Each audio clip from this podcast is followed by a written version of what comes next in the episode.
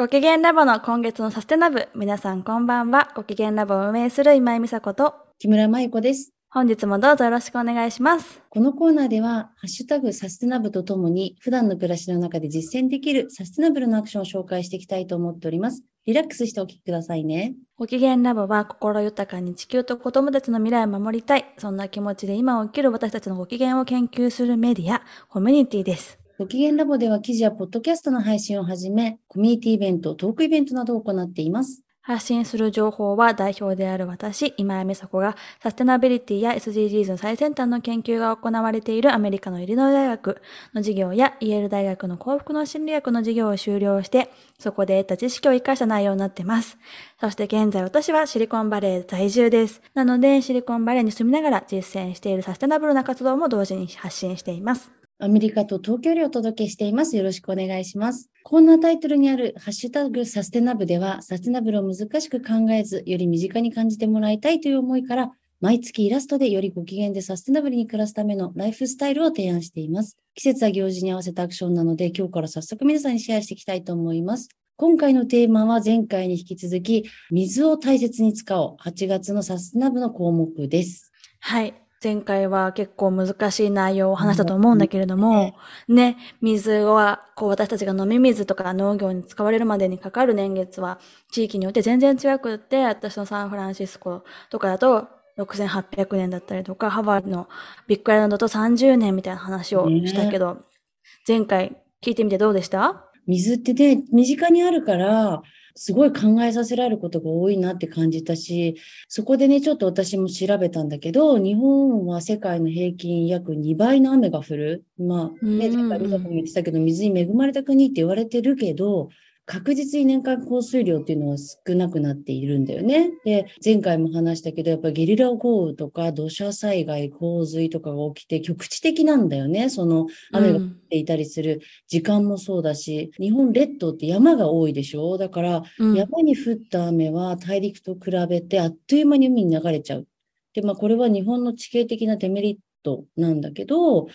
そうなってくると、もう一気に川に下ってしまうから、水がこう利用されないままっていうことがあって、だからやっぱり日本も世界と同じで、どんどんどんどん水の問題って大きくなっていくんだろうなって思ってます。うん、そうだよね。だからこそ今言ってくれた、こう雨水の活用とかっていうのは大事になってくれる節水のアイデアだよね。うん、そうそう。でね、雨水を利用できる方法を検索してみたら、まあ、雨水タンクっていうのにたどり着きまして、雨水タンクっていうのは、まあ、単純に雨水を貯めるタンクで、庭とか駐車場の隅に置くタイプのものを指してるんだけど、雨水タンクの最大のメリットって水道代の節約ね。で、うんうんで手軽に設置できるので、まあ、すぐには始められるっていうのが魅力だよっていうのを言ってて、まあ、確かにな置くだけだからね。うんうん。で、雨水タンクを拭くスペースがなくても、まあ、ベランダに置けるサイズのバケツだったりとか、まあ、そういうのを利用してね、雨水を貯めるっていうこともできるなって、そこから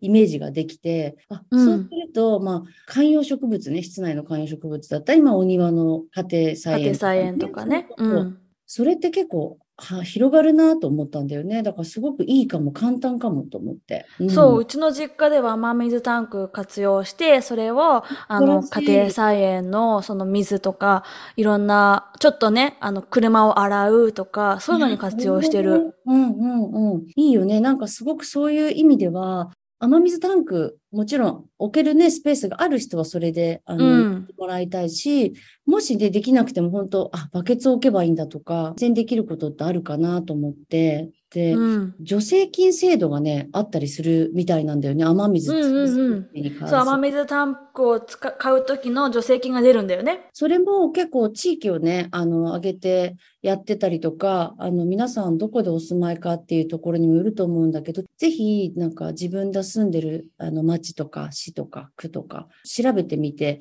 ホームページにね、多分そういうのって載ってるので、意外とそれを見てみると、あ、自分にとってこれ使えるかもっていう情報だったりね、なんかいいサービスがあったりするので、うん。そうだよね。雨水タンクっていうのをきっかけに検索して、自分の地域の助成金を知るっていうので、サステナブルの項目でこれまで入れてたんだけど、その自分の住んでる地域のそういうエコな活動をしてるっていうのもとっても大事なことだから、ねそう。いいなと思う。し、この私の住んでる地域は本当に雨が少ないから、雨水タンク置いても全然たまらんみたいな感じになっちゃうんだよね。だから水がこう豊富な雨がたくさん降るような地域だからこそできる節水の方法なので、ぜひチャレンジしてほしいなって思います。で、このラジオを聞いて、ハッシュタグサステナブ、サステナがカタカナで部活の部にサステナブ、ね、興味を持ってくれた方がいたら、ぜひ私のインスタグラム、アットマークミサミサジェットをフォローしてもらい、8月のカレンダーの他の項目をチェックしてみてください。カレンダーのアクションを実践できたら、ハッシュタグサステナブとアットマークミサミサジェットの私のアカウントをタグ付けて SNS でシェアをしてください。そうすると、抽選でスペシャルなエコグッズが当たるキャンペーンになっているので、ぜひ見てくださいね。すごく素敵なあのエコグッズだから、ぜひ皆さんにね、手に取ってもらいたいなと思っているので、ぜひ参加してください。はい。では今週はこの辺で、また来週お会いしましょう。ありがとうございました。